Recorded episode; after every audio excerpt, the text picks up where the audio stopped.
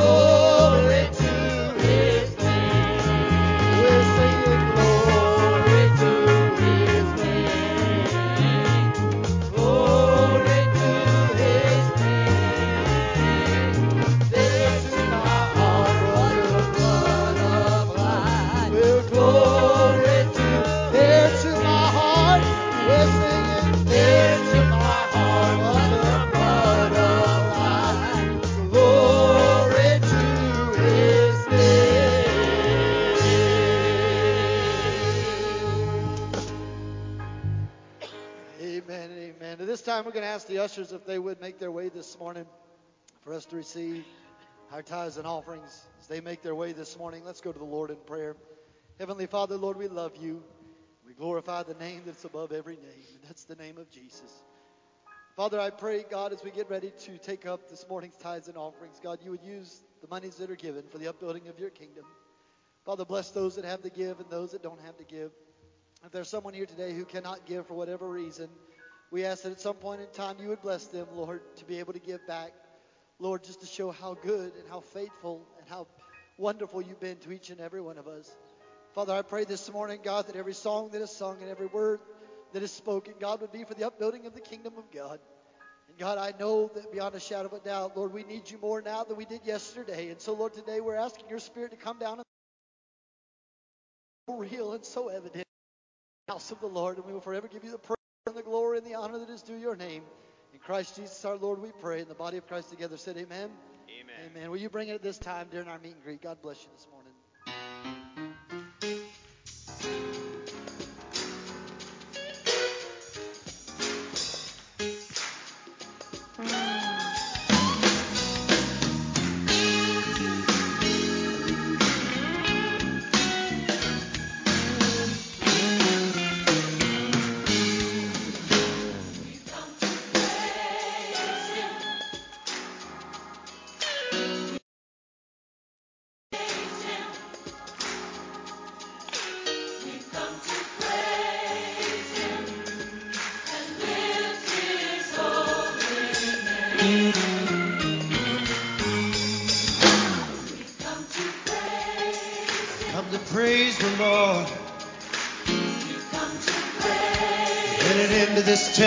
Temple to give you glory, Lord.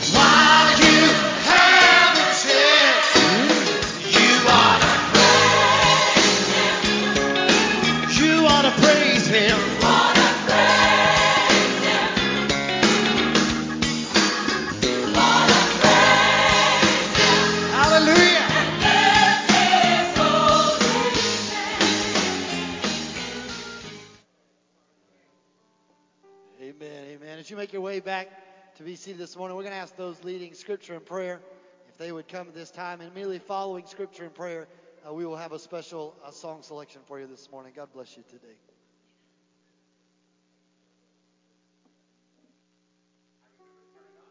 All right.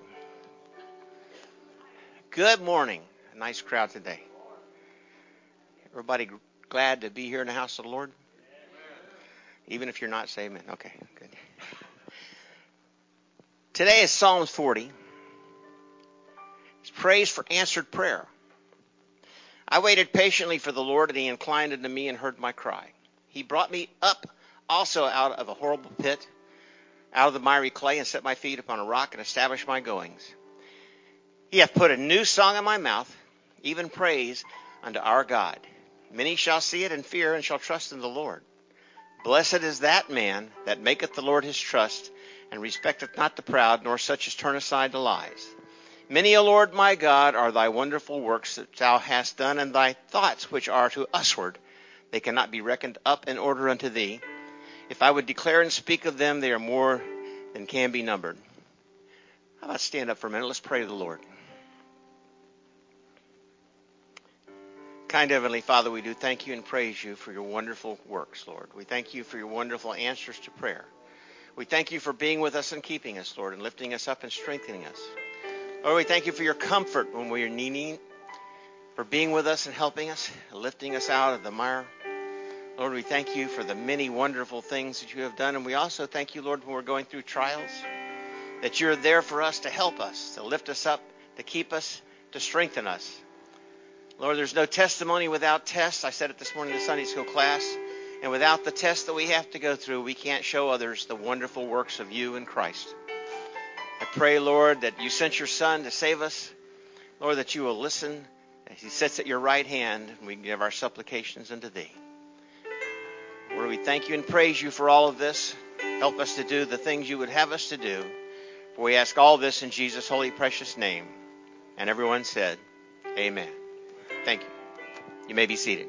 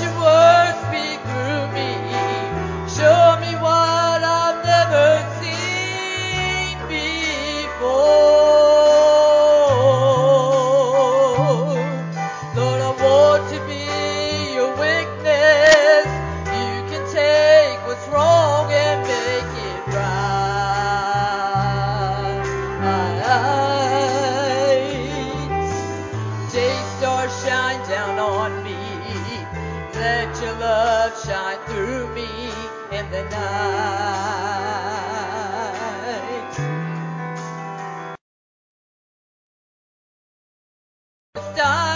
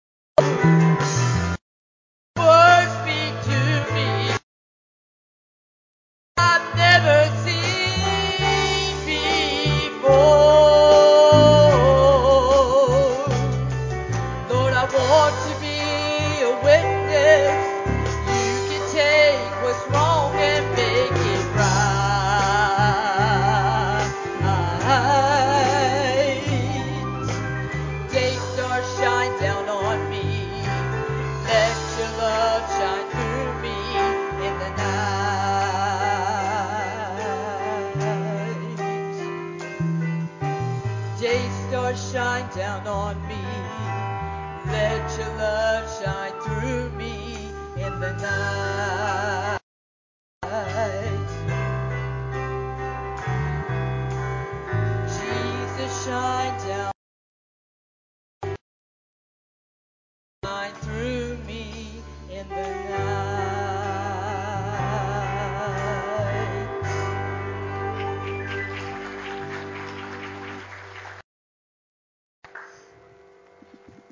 morning. Let's stand back all over the house this morning. I know we just came out of a season of Thanksgiving, but we're going to still kind of sing about the Thanksgiving of the Lord today. So let's sing that today. We sing it thanks, thanks, thanks, Lord, I give.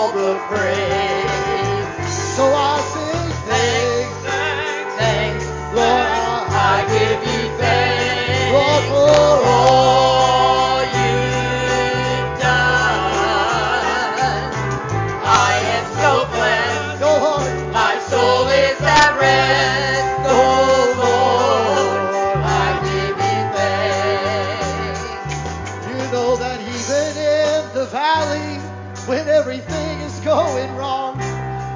Even, even on, Lord, the mountains, your loving presence makes me strong.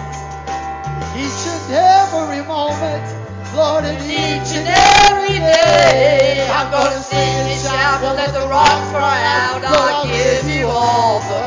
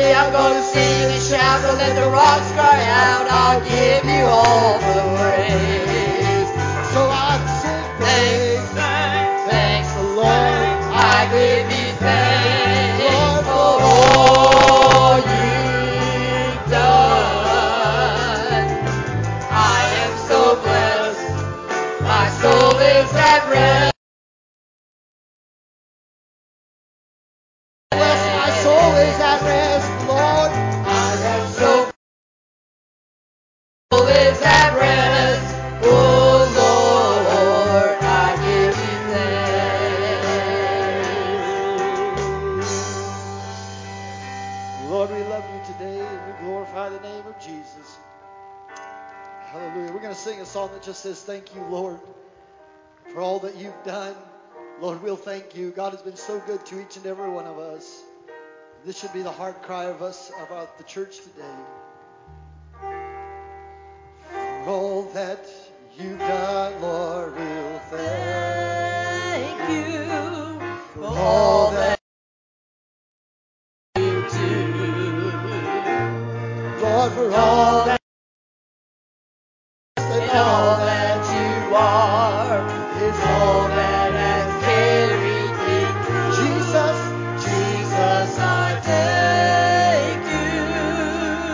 I thank you, Lord, and I thank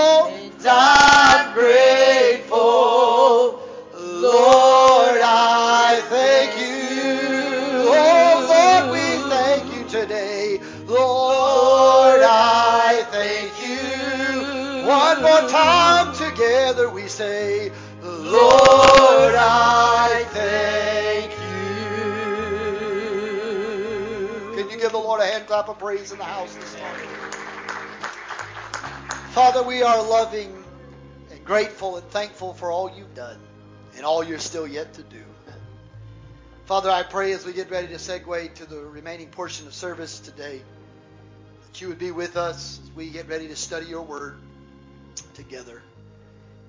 Lord, bless the time we have together. In Christ's holy and precious name we pray. And the people of God together said, Amen. Amen. I'm going to ask the ushers if they'll come at this time. You may be seated for a moment. Uh, there should be a bag in the back back there. We just need to get that bag if possible. If we have both, that would be great. If we only have one, that's fine. We have been announcing that we want to take up an offering for our retired ministers in this state. There's a lot of them that are involved in ministry, but they are retired now, and so they are a part of uh, a group of retired men and women. Take up headquarters, state office. They'll send to international. So I'm going to pray, and these gentlemen are just going to come walk by your pew. If you want to give something towards it, you can. We have money's already designated. We're going to send, but we just want to bless the men and women that have paved their way, paved our way, if you will, and all. They they they were patriarchs, of faith. They were, and we want to bless them today.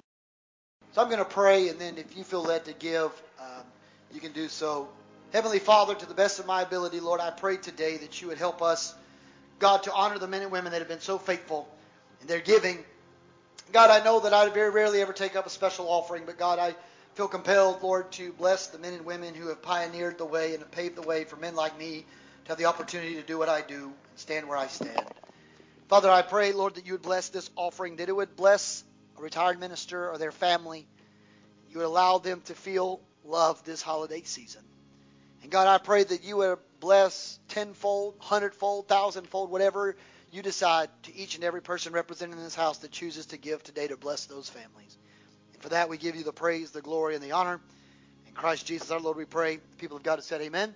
Amen. These gentlemen are going to serve you. While they're serving you, uh, they'll just go down both sides there, and they will they will uh, wait on you if you need assistance. Let them know they will help you. I want to make a couple housekeeping items. Please don't forget uh, to go pick up your kids when church is over. Uh, we don't keep them. Uh, this is not this is not Eli and Samuel. I don't keep your children for you. You take them home. You brought them. You take them. You don't keep them. Uh, this so please sign your kids out today uh, from from Kids Church. Um, my wife, who is back there, and Sister Sandy will appreciate it more than you know. Um, so help them as well. Don't forget, there's a lot of stuff happening. The Young Adult Christmas Party is on December 2nd. Church Leadership Training on the 3rd. Some have had some questions about the church Christmas party on December 4th. It is like a snack night, except just no church. Everybody, we're just asking you to bring your holiday favorites, whether it's a dish, whether it's a hors d'oeuvre type style. We just want you to bring something. Um, we're going to have some games. We're going to play the the gift exchange. Uh, that's why we have that five to ten dollar wrapped gift. We'll put a number, and everybody will play the gift exchange. It'll be at 6 p.m. It'll be like we did last year, except last year we did it on a Saturday night. Um, this year we didn't want to put the burden on somebody to have to cook the whole thing like we did last year. So this year we're just going to let everybody bring their holiday favorites. If your holiday favorite is pecan pie, please bring it. One for the church and then one for my office. Um, don't need to put both of them out. That's just gluttony. We'll share. We want to share. Um, but uh, but we'll have a good time. Even if you if you're a first time guest, I see some folks here. I don't recognize your name or recognize your face. Uh, let me say to you, there's a connection card in the seat in front of you. We'd like you to fill it out and let us know who you are. Give it to us at the end of service so we one of our hospitality members, if, is any of my hospitality members here? You raise your hands. You can hand it to any of those. They'll give it to me or whatever. But you can come to the Christmas party. You're not you're not uh, barred from it. We we love to have as many folks as possible, and uh, and so we would be honored to have you. Those of you that are normally here on Wednesday night, this Wednesday night, we are doing a little something different. We are decorating the uh, we're going to have a time of fellowship together, but we're going to decorate the Christmas float for the Christmas parade that is this weekend coming up uh, on Saturday night, I believe. I think it starts at 6 o'clock uh, there in town. Uh, we've got a Christmas uh, float in there with our church involved in it to, in town of Moncks Corner uh, two years ago, so we're going to do it again. Somebody asked, said, "Oh, Pastor, the rain's coming." I, I know, but that's why it's inside. so I put it inside the building. The building has heat and it has air, depending on what the weather decides to do. So you are safe. You are able. It's not. You're not going to get rained on. You're not going to get molded. You're not going to melt away. You're going to be okay. Um, you can still fix your hair and it won't get messed up. Um, so if you could help us with that, we appreciate it. I just like to plug this. We do have a Christmas Eve service on uh, Christmas Eve night from 5 to 6 p.m. and we'll have our Christmas Day service from 11 to 12, just one hour each. But we want to celebrate the uh, birth, if you will, even though he wasn't born in December. We want to celebrate the birth uh, and the and the anticipated arrival of our Lord and Savior. For all our first-time guests and those that are watching online, let me just say thank you for visiting us today. We hope that you feel right at home. We'll come again real soon. If you need anything, please let one of those hospitality members know, and uh, we would be honored to serve you any way we can. And we love you. We ask that God bless you in everything that you say and do. Let's jump into the word today. Book of John, chapter number four. I'm going to begin reading in verse 38, and then there'll be a couple of them on the screen for you today. We are in a series, most of you know, we are in a series called Assignments. And for the 2022 and 2023 church year, I have cast the vision of this body that I believe God wants us to reach, disciple, and pray. One person, one family, and one community at a time. People, I'm going to tell you right now, and I have today I have I'm gonna be brutally honest with you. I feel more passionate and strongly about it now than I have ever did in my lifetime. He is coming back. You better get ready. You better quit playing games with your family. You better quit playing games with God. You better quit playing games with your other friends. You better lay aside every weight that so easily entangles you, and you better run this race that's been set before you. I'm telling you, you can play all you want to, but the devil is on a warpath. He's destroying families. He's destroying homes. And I'm telling you right now that if God does not come back quickly, the Bible said even the very elect of God will be deceived. It is not the time to fiddle fart around and play around and do all this. You need to make sure you and God have it right. You and God need to make sure it's right. And if you're unsure, you better not leave this place today until you get it right because the devil is out. He is running crazy in this world. You better make sure you and Jesus are okay when this thing wraps up. So our vision is to reach everybody we can because the devil certainly is trying to take everybody out that he can. We've been talking about a series called Finish. We've been talking about the letter F stood for find. The letter I stood for intercede. The letter N stood for network. The next letter I stood or the next letter I stood for invest. And today we're going to finish with the letter S and H put together, send and harvest. You cannot have a harvest unless somebody goes out there and starts picking the fields. The, the corn does not come into the house on its own. Somebody has to go into the field and pick the corn off the vine. We've got to find them. We've got to go and we've got to tell them. Look at a story for if you can do so. If you can't, we understand. It's the story of the Samaritan woman. She's had an encounter with Jesus. She's went back to town to tell everybody about this man called Jesus she's met. Can I just tell you this morning, when you meet Jesus, he'll change your life. He will. In the meantime, his disciples urged him. They returned back from going to buy food. They said, Rabbi, why don't you eat something? But he said, I'm, I have food to eat which you know not of. They thought somebody has brought food. He says, Therefore the disciples said to one another, Has someone brought him lunch while we. Jesus said to them, My think. It is to do the will of him who sent me and to look at the word. What is the letter we've been spelling out? What's the word we've been spelling out this whole time? The word finish. Look at what Jesus said. My food is to do the will of him who sent me and to finish the work or his work. Do you not say, there's still four months and then comes the harvest? But what I say to you, lift up your eyes and look to the fields, for they are ready are white for the harvest. And he who reaps received wages and gathers fruit for eternal life, that both he who sows and he who reaps may rejoice together. For in this saying is true one sows, another reaps. I send you. Not don't miss what he said. I sent you to reap for that which you have not labored. Others have labored. We just took up an offering for the retired ministers. There's been people, whether church or many churches across this nation, a lot of other people have labored so we can reap the benefits of their labor. This country, we're reaping the benefits of some of the things this country has for the labor that people did all the way back in 1776. There's been people that have labored and gave up their lives so we have the, the blessings we have today. Others have labored and you have entered into their labors. Look at what Matthew says. Disciples and he said, Beautiful, but there's a problem. The workers or the laborers Therefore, pray to the Lord of the harvest to send. Here's that word. I've already read the word harvest. Now look at what the Bible says. You got to, in order to have a harvest, you have to pray that God send them out to be able to harvest. Now in Revelation chapter 14, Bible's talking about the Lord separating the wheat from the tares. He's talking about the righteous from the unrighteous. Look at what the, John the Revelator said he saw in his apocalyptic vision that he had there on the Isle of Patmos, he said, Behold, I looked, and there was a great white cloud, and on the cloud there sat one like the Son of Man, talking about the Son of God, having in his hand a golden crown, and in, a, in his hand a sharp sickle, which is a device used to, to, to sift wheat. And an angel came out of the temple of God, crying out, Thrust your sickle and reap, for the time has come for you to reap, for the harvest of the earth is right. Church, now is the time for us to harvest. The fields are wide unto harvest. The laborers may be few, but there are people today that are going through hell or high water. If they ever needed to hear the word called grace, if they ever needed to hear the word called mercy, if they ever needed to know that there's a God who can save them and sanctify them and put them on the right pathway, today is the day of salvation, not tomorrow. Today is the day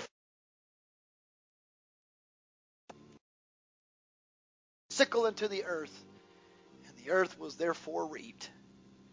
Father, to the best of my ability, help me to preach your word. I need your help today. But you're God. I'm not. But more than anything else, you can do what only you can do. I'm just a servant. Hide me behind the cross of Calvary, knowing these lips of clay. I'm asking God today, you would let me preach the word more strength than I've ever had in my life.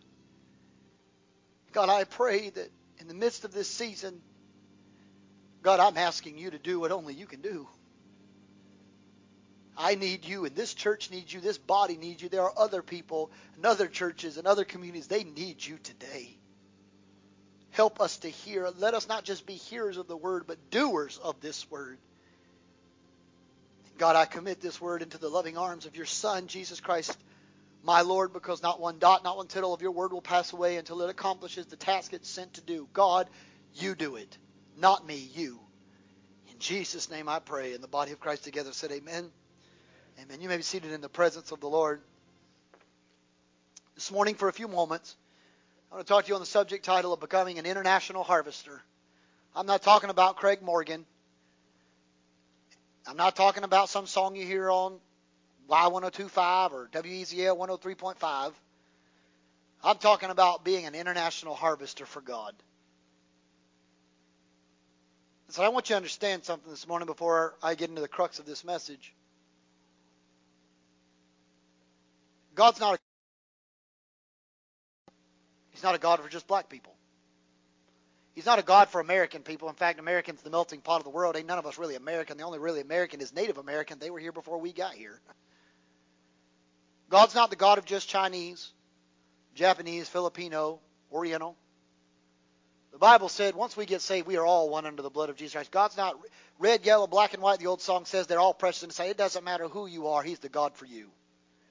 We're an international church. The Church of God is an international church with over seven with over 7.5 million members worldwide in over 186 countries around the world. Some of our largest churches in the Church of God are overseas in India and in China in countries that they're being persecuted. 7.5 million members worldwide, and the most of them are international representation. We get to heaven, there's not going to be segregation of certain sections that you stay and other people don't get to come into. So we better understand how to live life down here together because when we get to heaven, we got to live together. So we better figure it out down here.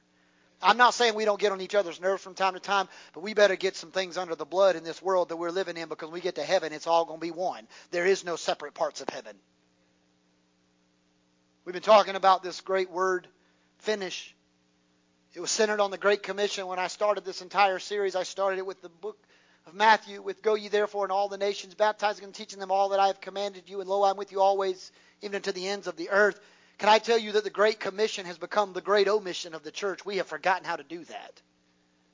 We're more worried about our lights, our productions, our professional paid band members, our concert making praise teams, smoke, fog, swirling lights. Look, I'm not here to bash other churches to do that. That's not my point. But we have taken the limelight off of the cross and put it on me as the center of the stage.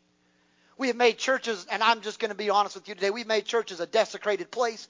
They have not been a place of reverence, but we have made them into a, a I mean, an absolute shamble. I mean, God would, if Jesus were to come back today, I believe with all my heart, many churches he'd walk into, he would be disgraced to know that they're uplifting his, trying to present him in that particular audience because all the lights are out, but one light beams in the center of the auditorium for the pastor to be seen, or just enough lighting for barely the praise team to be seen. What if anything should happen? All the lights should be off, and there should be one on the cross of Calvary. Not anybody that's standing behind a sacred lectern. Listen, it is not about me. It is not about this church. It is not about you. I'm sorry if you thought it was about about you. I hate to bust your little egotistical bubble. Get over yourself. It's not about you. It's not about your family. It's always been about Him. It's always going to be about Him. Yes, He loves you. Yes, He wants to save you. Yes, He wants to have a relationship with you. But it doesn't matter whether you want it or not. He's still God. God never changes. Whether you accept Him or not, He's still King of Kings. He's still Lord of Lords. He's still Alpha and Omega, the beginning and the end. He's still God whether we like it or not.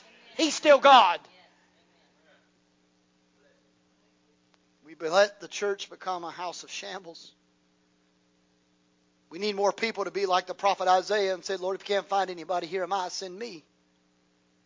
We read in John 4 about the Samaritan woman's encounter. In Matthew 9, Jesus was teaching his disciples about what it's like for people who were kind of, they, he felt like they were sheep without a shepherd. They were scattered. And he was saying, look, there's people out there. They're looking for answers, and who's going to give it to them? Revelation talked about the righteous and unrighteous. I've always been impressed by farmers. For the last few years, I've had the distinct privilege with my wife to go to West Farm Corn Maze there on Cooper Store Road. Uh, for months, I will watch as the massive ears of corn begin to grow. And then by the time October rolls around, we get to walk through these fields and get lost in the maze. Yet, January, February time rolls around, I pass by these same fields on my way to this church, which then are now flat and desolate. Nothing is there. It's just gone. It's over. I've been afforded the opportunity to have friends who have worked in cotton and peanut farming. And my mind immediately reminisced about some of the days I had got to spend with them when I was just doing research for other things and watched their operation take place. Yes, they had big combines and tractors and things like that, but it, some of the, if you will, the, the nuts and bolts of what it took for them to get the peanuts right for the harvest or the cotton just right for the harvest and or, or, or whatever they may be growing there was a process. It just didn't happen overnight. It wasn't something they just walked outside and waited for cotton to appear in the ground. And I began to think about that, and as I was finishing and culminating this sermon today, I began to think, God, there are so many principles that are outlined by what they do that I think we as the church could apply to our lives and help us spiritually become international harvesters. And I would say to you that you say, Pastor, I just don't know. I'm older. I'm and I'm not, or I'm, I'm not a, a spiritual giant in the faith and all that stuff. Let me just tell you that God is still a miracle working God. He can use anything and anyone. Miracles. You should look at the preacher today wearing his South Carolina Gamecocks colors because they beat the Clemson Tigers. There's miracles, y'all. I have waited seven long years. I have fasted. I have prayed. I have lamented. I have screamed. I have thrown objects at my television and had to, not real objects, but fake little plush bears, just agitate. I have called plays from my couch better than Marcus Satterfield ever thought about. I have thought about firing him so many times. Give me the job. I can call a better play than that. And yet I can stand here today and say, you know what? God is good. I don't know who got on God's favor this year, but God is a, still a miracle working God. And Marcus Satterfield pulled it out for me this year. I want you to know, while there's many people, and we joke about that, I know brother and sister Barnes' daughter Julie is a big Clemson fan. She already texted me last night. She's probably watching today. Julie, I do offer my condolences to you today, and I'm praying for you. Just know my heart is heavy for you, but I will not let this die until next year. And if any of you others are Clemson fans, I love you, but I'm going to enjoy this for a long time. It may be seven more years before I ever see this again. You know, you know the number seven is God's divine number of completion. God's in this thing, y'all. It was God's number. Seven years is God's number of divine completion. I don't know how it works, but God, I don't know. Maybe there's some strings pulling up there. But as I begin to think about this message and what it takes, I begin to think about God, how can we become a church, a people that reaches the lost and finishes this great commission, this task we've been sent to do? So I started thinking about farmers. The first thing that came to my mind is a farmer has to prepare. It just doesn't happen. There's preparation that takes place. You can't go out there and reach somebody for Jesus Christ if you don't know Jesus Christ. Boy, it, it, I went to a nominal church. We're not Pentecostal anymore. That's great. Okay, praise Jesus. Let me say that one more time. Maybe this side will get it a little bit better than that side of the church did. You can't show people and tell people about Jesus if you've never met him for yourself to know what he's like. You only are going to be able to truly talk about the transformational work of Jesus Christ and the redemptive work of grace if you've experienced the transformational work of Christ and his grace. There's preparation. In order for a farmer to harvest, he must prepare, the ground. Without seeds, there can be no crop. Hosea 10 and 12 says, Sow for yourself with the view of righteousness. Harvest in accordance to kindness. Break up the uncultivated ground. You know what break up the uncultivated ground? It means you got to till the ground. You got to do some work before you drop the seed on the ground. There's some work that has to happen. For in the due season seek the Lord until he rains down righteousness upon you.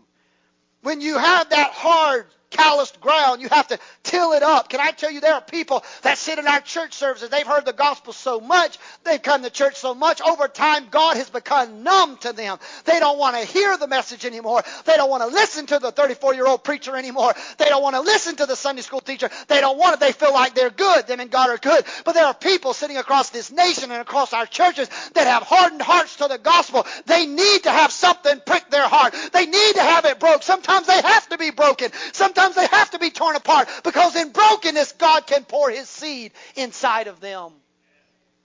He breaks up the fallow ground. May I remind you, worship is a preparation you do throughout the week, not just something you participate on Sunday morning. If you think the only time you're supposed to worship God is from 11 to 11:30, you have missed the point of worship. Worship is not something to just be done on a Sunday. It's something that I should live a lifestyle of every day. I should be worshiping every day. One song we sing around here is every day is a day of thanksgiving. Take the time to glorify the Lord today. Today. Our preparation speaks volumes in terms of the type of harvest one will reap. If the farmer never goes out there and keeps working the ground, he's probably not going to get a good crop that year. It's the same way spiritually. Our, our prayer time, our reading the Word of God, our devotional time. Let me help you under, let me tell you something, help you understand something in this house this morning.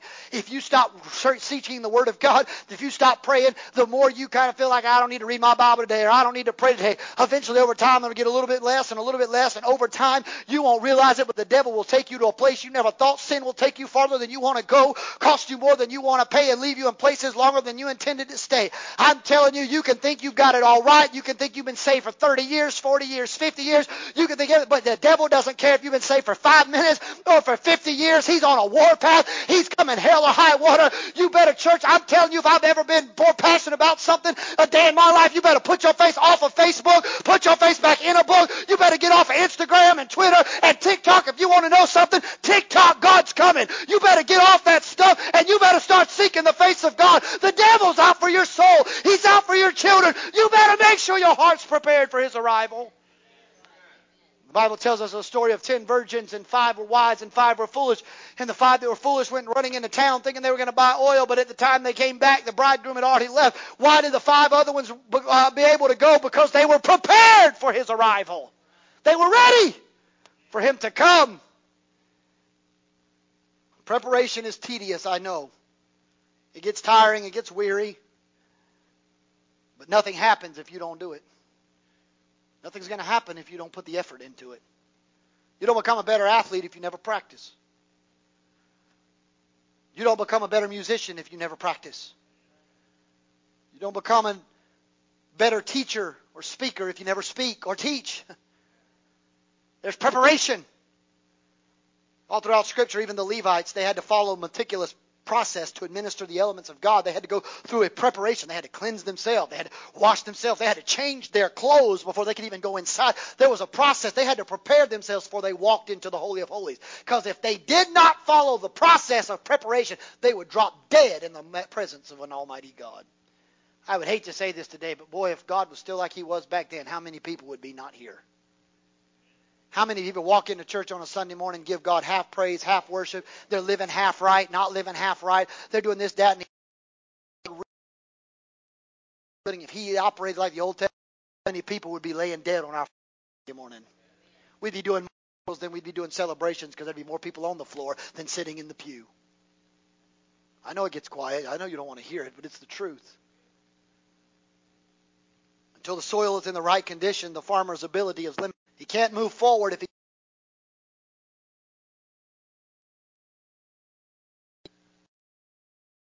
stays straight in line with his rows. If he gives up too early during the months of preparation, it will hinder the amount of success and the fruit, fruitfulness of his crop. It is the job of the farmer to break up the hardened ground so that the seeds are sown with a chance of germination and ultimate survival. Then after he prepares, he plants. He puts seed in it for the harvest. A seed is comprised of three parts. Seed coat. The embryo is what will eventually become the plant, what will break forth out of the seed coat. The endosperm is that food inside of it, keeping it alive until the day of germination takes full course. The seed coat is the hard out shell that we see of the seed that is protecting it so nothing can mess up the endosperm and the embryo. It keeps harmful things out. When that seed goes into a ground, it doesn't get thrown on top of the ground. There's a hole that is dug, and dirt is put over the top of the seed. Can I tell you, in order for a seed to work, it takes dirt to work. So for all the hell you have walked through, all the stories you've been through, all of the bad nights that you've had, all the sleepless nights, all of the, the, the, the walking of darkness, the extramarital affairs, the financial crisis, all the hell the devil has put you through, just know God will use that dirt that that devil is slinging to protect the seed that he has inside of you.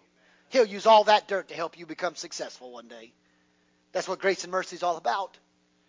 That dirt is there can I tell you, we are the embryo, spiritually speaking. We are that untapped, unlimited potential. How do you say that, preacher? Jeremiah 29 11 says, For I have plans for you, declares the Lord. Plans to prosper you and not to harm you, to give you a hope and a future. We may not be fully where God wants us to be yet, but God will keep developing us and He'll keep protecting us. And one day we'll spring forth and we'll be able to declare the glory of God in the land of the living. The Word of God, or Jesus Christ, is the food that keeps us. It's like the endosperm, the Word of God, is the food that keeps the destiny alive. Even when my heart, when my spirit is weak, it is the Spirit of God that will bring back to remembrance the thing that I have. It is the Spirit of God. It is the Word of God. When I don't know what to do, it's when I open up the Word of God. It will speak. When I don't know how to handle it, it's the Word of God. I'm telling you, God's Word what was what will sustain you when it all falls apart. The Holy Spirit. He's like the seed coat. He's the protector. He's the one knocking, saying, "Don't do this. Don't go there. Though that he's trying to protect and to guide and to keep us uh, on the right path. He's keeping. He's trying to keep the enemy away and help us to walk the straight and narrow. All of this comes together, but the dirt and all can be used for of God. In Matthew 13, we find the there was a hardened ground, a stony ground, a thorny ground, and the good soil. The rocky ground was the people whose hearts were hardened and they didn't know what they wanted to do with their lives. They were walked over. They had been trampled on. They had been abused. They were just callous. They didn't have emotions. They didn't feel anything anymore. They just were done. The, the, the, stony ground was like shallow people. They hear the word, respond to it, then they start hopping from church to church looking for the next revival, the next big high. They're like trying to be a spiritual drug addict. They're waiting for the next puff of something to get them a little bit better. And rather than staying rooted and grounded, they're just bouncing over here trying to get a couple puffs of that revival and bouncing over here to get a couple puffs of this revival. And they're just going back and forth, back and forth. They're not stable. The thorny soil is like anxious people. It's people that like drama. They're the people that create crisis, love drama. They are anxious. They are worry wards. When they see a crisis, instead of running to running from it, they run to it to try to look like they're the people that are just trying to create problems amongst the body. The good soil is the one the Bible says produces fruit. Now I'm going to just warn you. It's about to get rough. Because that's what the Bible says. I've been nice so far. But I'm going to tell you something. My world's been rocked this week. I sat in my chair last night at 3 o'clock in the morning, and I told God I refuse to let the devil take me out this time. I'm not doing it again. I tell you right now, I'm not preaching this to you today because I'm trying to be a jerk. I'm preaching to you this today because I'm telling you, you better make sure you and God are okay because at any moment your world can change on a dime. You better know you better know. You better know who God is. I'm going to tell you something today that's not going to make you very happy, but I believe it is from God. Bring me that fishing pole and that net, Miss Brenda, if you don't mind. I'm going to use, if you Everybody knows what this is. Fishing pole. Know what you do with a fishing pole? You throw it out and fish. Pretty self-explanatory, isn't it? Even Berkeley people can understand that. High school, I mean, high school. They can't do math, but they understand fishing. God bless them. When you go fishing, you take a rod and reel. You go fishing. You have bait that you put on the end of the line. Now, depending on what type of fish you're wanting to catch, will determine what kind of bait you use. When I go lock down, then the hook's up here and it goes. My bait on it, I start reeling it in. Sometimes I get a bite, sometimes I don't. But if I keep throwing it long enough, eventually, a one, a fish is going to bite the line. I'm going to reel it in. I'm going to pick it up, put it in my live well of my boat or whatever cooler I have, if I decide to keep it. But that fish, a certain type of fish. Now we're going to come back to this, so don't get don't get excited yet. You're like, oh, this ain't rough yet. Oh, it's getting there. Just wait. But if I go fishing with a net, I don't get one fish. I get lots of fish. All throughout Scripture, you never find Jesus when he went with his disciples throughout poles. Hello? Anybody read their Bible this week? What did Jesus always tell them to throw out? Nets. Throw it on the right side. What happened when they threw it on the right side? Bunch of fish. They had to get help to get it up, right? You know when you go fishing with the net, what I don't get to do? Choose the fish to get in the net. God help me, I'm going to lose my job. But I love it anyway. I'm going to do it anyway. It's my last sermon. I'm going out with a bang. Happy 4th of July. See the they want certain people to come to our church. White people. Black people. We only want we ain't welcome here. We got bills to pay. You know, Chinese people. We fish with what we want. And if they don't look like us, they don't look like the preacher in a three-piece suit. They don't smell like us, like they just bought something off of you know, fragrancenet.com. They don't have their hair put up, look like they have spent $300 this month to get their hair fixed. We, pastor, you know we we are we are part of the we are, we are a town church. We are in the town of Moncks Corner. People know us. They can work with us. They communicate with the Pastor, we can't have the drug addicts come to our church. You know what kind of label that'll put on us? But Pastor, you know if a prostitute showed up at church, we can't have that kind of building. We can't, Pastor. I mean, what if the what if the town prostitute, the harlot of town, came to church? Oh, Pastor, we can't. Pastor, you know we can't. I mean, she needs Jesus, but don't you think she'd be better at First Baptist? They once saved, always saved. She's got a better shot there. Hello? You know what I'm talking about? You know I'm telling the truth. Churches do it all the time. We fish with what we want.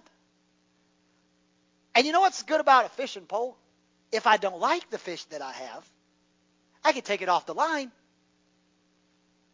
Come on, somebody act like you. Mason, what do you do if you don't want the fish? Thank you. Somebody's with me today. You throw it back, and we do it in the church so well. Oh, pastor, I don't. I know they came this past Sunday, but you know, don't you think we should encourage them? I mean, maybe not to stay here. What are we doing? We're throwing them back. But I'll be dog, and I'm going to say it or die. It'll be a cold day in hell before I ever tell somebody they're not welcome to God. And I'm telling you right now, I go fishing, I'm not fishing with a pole. I'm fishing with nets. You're white, come to church. You're African American, come to church. You're rich, come to church. You're poor, come to church. Red, yellow, black and white, green. I don't care if you're purple. You can be Barney the dinosaur for all I care. We'll talk to you about Jesus too. You know, I love you, you love me. We're a big happy family. We'll figure this thing out. But we're to fish not with a pole. We fishing with a net. I don't care if you're red, yellow, black and white, rich, purple. I don't care what you are. We are here. I'm going to go out knowing that I'm not going to throw them out. I'm going to keep fishing and keep. I'm going to throw the net on the right side. I'm going to throw the net on the left side. I'm going to throw the net in the front of the boat. I'm going to throw the net in the back of the boat. If whosoever will, Lord, let them come and let them hear about Jesus look like, let them know there's still a God that loves them. There's still a God that loves them. See, most people don't want to fish with a net because when you fish with a net, you don't get to choose the fish. You have to accept what comes in the net. God didn't tell me to clean the fish, He told me to catch them. That's His job. The problem is the church has decided we should be cleaning instead of catching. We should shut our mouths and catch them and let God clean them. Boy, that's good preaching even if you don't want to be Church of God today. You can sit there and be nominal, but I'm telling you it's the truth whether we like it or not. God never said you clean them. He said I clean, you catch. You catch. Can I just tell you, if everyone looks like you, acts like you, sings like you, talks like you, and is as smart as you are, and you're the smartest person in the group, find another group. I'm serious. Find another group. Because what happens is after the planting, the plant starts to come up, and the farmer goes out there and he starts cutting off dead stuff. He starts pruning it. He's whacking it down. You think all that work, and you're like, well, he's pruning it. He knows what he's doing. Because when he cuts it back, it makes it have a better success for the next year's harvest. He's pruning it. The word teaches we do the catching, God does the cleaning. God will weed it out.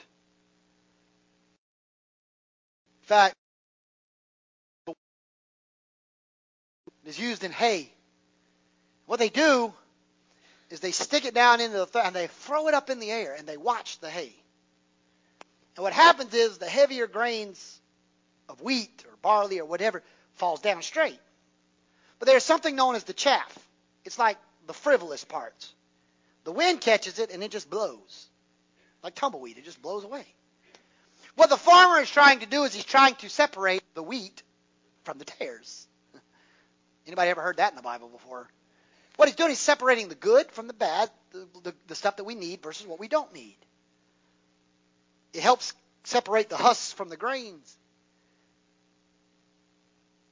In Matthew chapter 3 verse 12 and in Luke chapter 3 verse 17 we find the same scripture.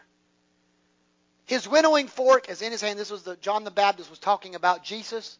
He was talking about the ministry of Jesus and the work of the Holy Spirit in Jesus. He was talking about Jesus when he said these things. In his hand there's a winnowing fork. He will thoroughly clear the, flesh, the threshing floor he will gather his wheat into the barn and he will burn up the chaff with an unquenchable fire. What he was prophetically saying is the righteous will make it to heaven inside the barn. That was representing heaven. The unquenchable fire was representing the eternal damnation we call hell. He will burn away the fluff. You can say, Pastor, I don't believe that. That's hard preaching. Well, you know what? You better hope you're right because I'd hate for you to be wrong. But I'm telling you, there is a heaven to gain and a hell to shun. And I'm telling you, you can sit here this morning yourself, or maybe you got friends and family, you can be kind of callous and not reaching them for Jesus, or be like, well, whatever you want to. But I'm telling you, if I'm wrong, I still made it to heaven, and you know I just preached it this way. But if you go by your philosophy and you don't believe there's a hell to, to shun and a heaven to gain, and you decide to live that way, and you're wrong, you got a whole lot more to lose than I do in this situation. You better realize, you better think about how much it's going to cost you if you're wrong. He uses this winnowing fork to prune it. God didn't ask us to sort. He asked us to just provide a boat and a net. Nowhere in Scripture did Jesus say, clean them, boys. He said, cast us out into the deep. Can I borrow your boat? And can have your nets? Never asked them to clean them. In fact, the only time in Scripture we ever find cleaned fish, the disciples weren't even there. The whole time, in all of the entire Bible of actual fish cleaning business, the disciples weren't a part of it. The Bible says in John, they were out toiling all night. Jesus tells them they, they catch anything. They said no. He tells them to cast it on the other side.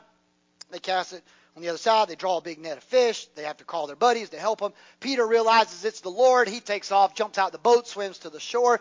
But notice what the Bible says in John, and I believe it's chapter number uh, 21. Let me read it to you if I can find it here. Uh, just one moment. Uh, da, da, da, let me. And Jesus, Simon Peter dragged a net. let's see this verse number verse number nine. As soon as they had come to land, they saw verse number nine, John twenty-one and nine. As soon as they came to land, they saw a fire of coals there and fish laid upon it. Laid is past tense. Where in the world did the fish come from? The nets are out there in the boat. Jesus don't work a full-time job with money. Where'd the fish from? Listen, if God has to call fish out of the sea to hop on the fire, he'll do what he's got to do. He'll provide all of my needs according to his riches in Christ Jesus. What I'm trying to tell you is even in Scripture where we've seen clean fish on a fire, we don't find we did it. God did it. We're still catching. God's cleaning while we're catching. We're out there just reaching them in. Jesus is already cleaning them. So all these times people come into church looking for answers, looking for something. Clean them. Maybe God's already trying to. We're just to catch them. God's to clean them. God's to clean them. You, pruning is never pleasant, but it is necessary. We don't have the right to determine who hears the gospel and who doesn't.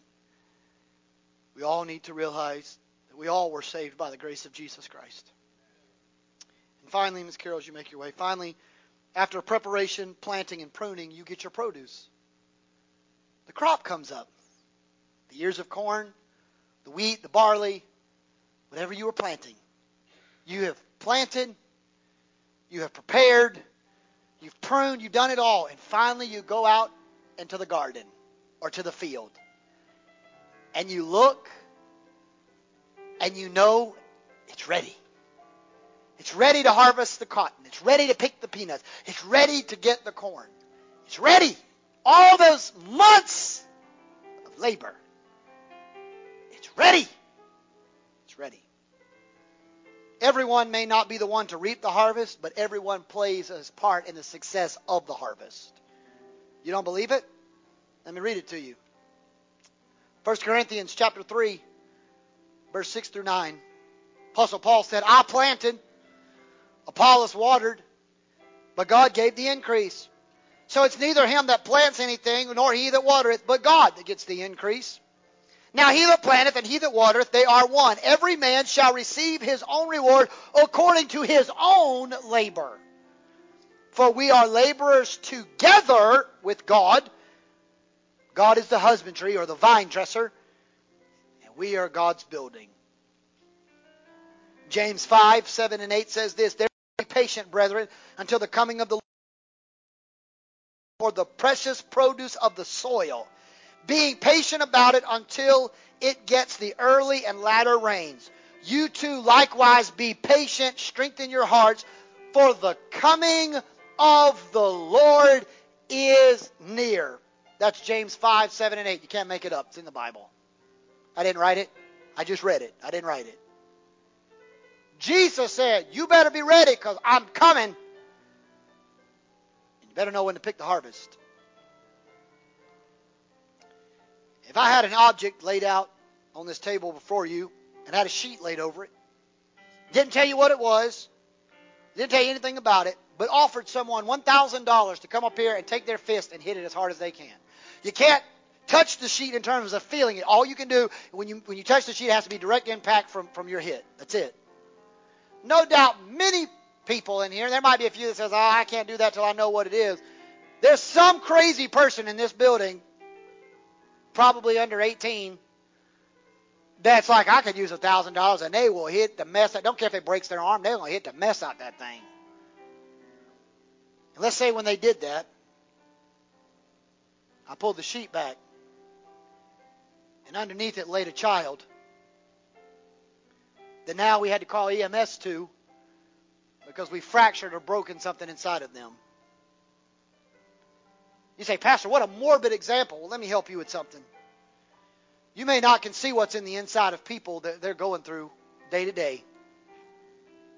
God does.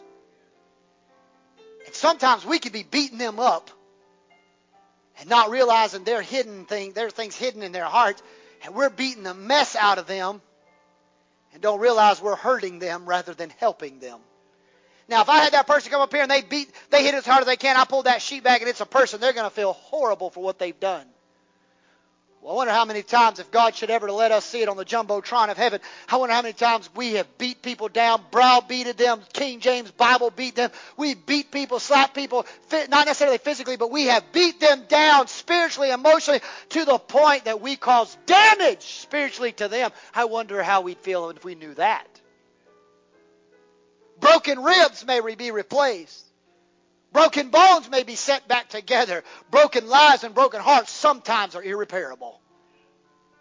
Sticks and stones may break your bones. Words will never harm you. That's a lie. Words are a whole lot worse. Than, I'd rather get hit by a two by four and break every bone in my body than have somebody say something hurtful to me.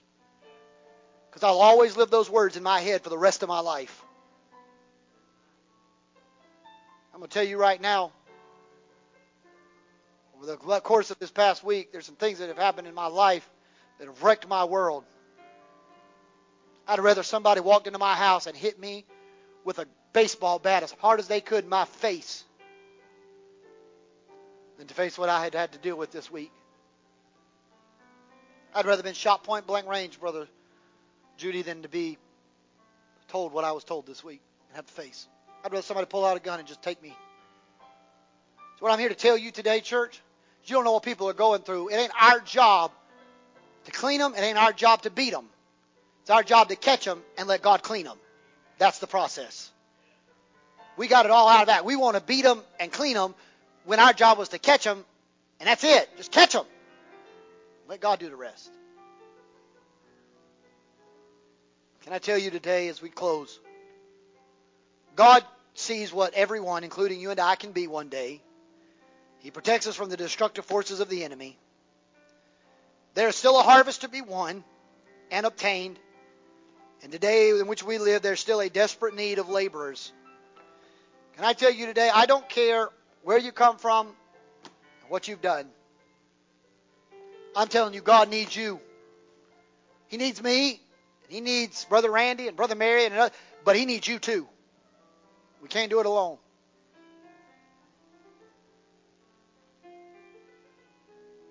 With every head bowed and every eye closed, I'm going to ask just a series of a couple questions, and then I'm done. And then I'm segueing out of here to process the remainder of my day.